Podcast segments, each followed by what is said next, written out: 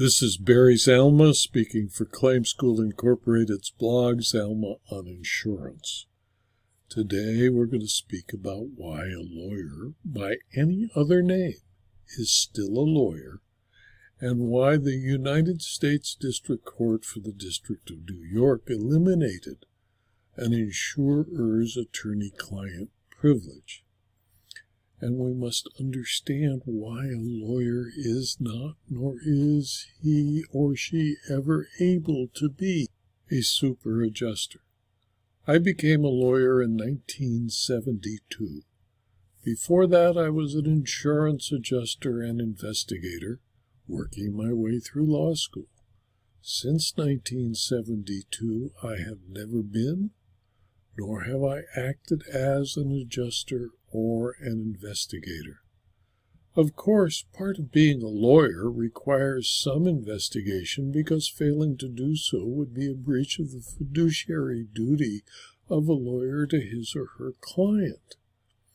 I learned immediately upon entering law school and later in the practice of law that an attorney's failure to investigate potential defenses constitutes a denial of effective assistance of counsel. In fact, as the Supreme Court of Oregon stated, quote, to fulfill the role assigned to defense counsel under our adversarial system of criminal justice, a lawyer must investigate the facts and inform himself or herself with the respect to the law to the extent appropriate to the nature and complexity of the case. Close quote. The attorney client privilege protects the client from disclosure of private communications with counsel. Communications from a lawyer to his client conveying legal advice and giving information to the lawyer to enable him to give sound and informed advice is always privileged. The investigation conducted by a lawyer as part of his or her duty to properly represent a client is the work of a lawyer and is and should always be protected by the attorney client privilege and the work product protection. However, it seems in modern jurisprudence that some privileges are more equal than others. With regard to insurance matters, some courts have ignored the duties owed by a lawyer to the client and have eliminated the attorney client privilege and the work product protection for most documents created by those lawyers who provide advice to insurers.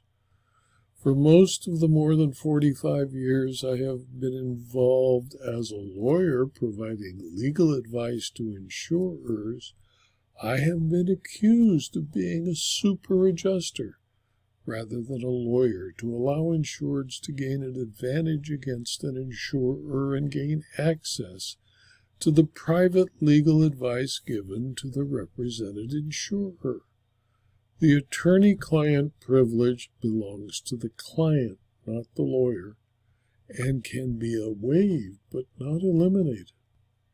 In Carteret Grant and Company versus Great American Insurance Company, United States District Court for the Eastern District of New York on July 25, 2023, concluded that it was all right to compel an insurer to produce documents that include the legal advice provided by a lawyer to an insurer since it concluded that the lawyer involved with the requested documents was acting as an investigator or an adjuster rather than as a lawyer. The documents at issue revealed that as early as April of 2019, Great American had obtained outside counsel Graziano to discuss claims under a bond. The USDC outlined the issue before it as follows quote, New York courts are often faced with deciding claims of attorney client privilege in the context of insurance coverage disputes. Central to such privilege decisions is the issue of whether outside counsel is performing the role of a claims investigator or that of an attorney offering legal advice. Documents reflecting claims investigation activities are subject to discovery even if those activities were performed by an attorney. The work product protection is the lawyer's, unlike the attorney client privilege that applies only to the client. Protection does not exist for documents that are prepared in the ordinary course of business or that would have been created in essentially similar form, irrespective of a litigation or an anticipated litigation. The Cataract Grant and Co. Court refused to provide the attorney client privilege to documents created by the lawyer or on behalf of the lawyer except a single document that showed that the lawyer Graziano's legal analysis and opinions. It contained legal advice, and the court concluded it, therefore, was primarily legal rather than investigatory in nature. It and only it was determined to be covered by the attorney client privilege. The court was wrong and should be reversed if the insurer is able to seek appellate relief.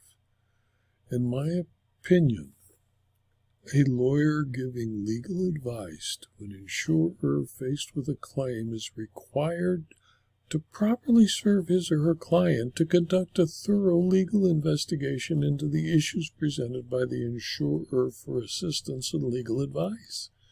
That advice can include many different things, but None changes the lawyer into an investigator or a claims adjuster. Had counsel sat silent and only wrote a coverage opinion without using his or her skill, legal knowledge, and skill to obtain, directly or by asking for additional information to prepare the coverage opinion, that the court found was privileged, but all other documents were not, is simply error.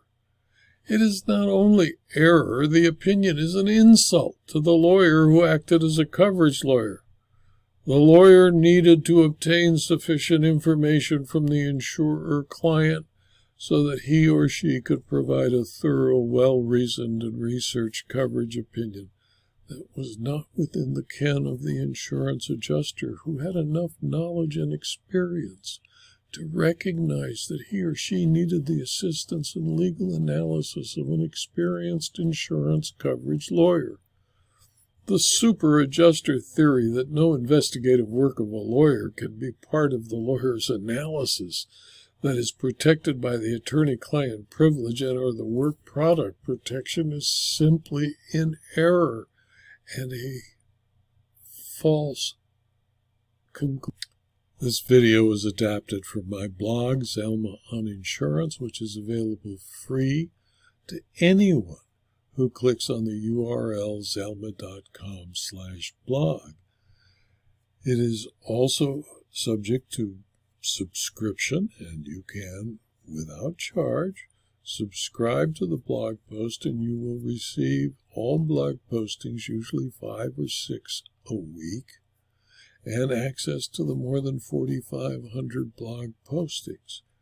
You will also receive access, if you wish, to the free videos on rumble.com or youtube.com. And if you do, I'd appreciate it if you click on the like button on YouTube or the thumbs up button on rumble.com.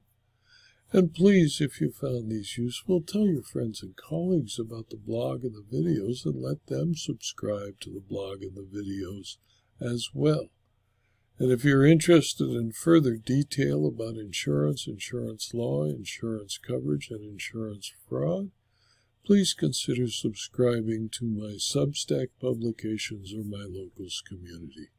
Thank you for your attention.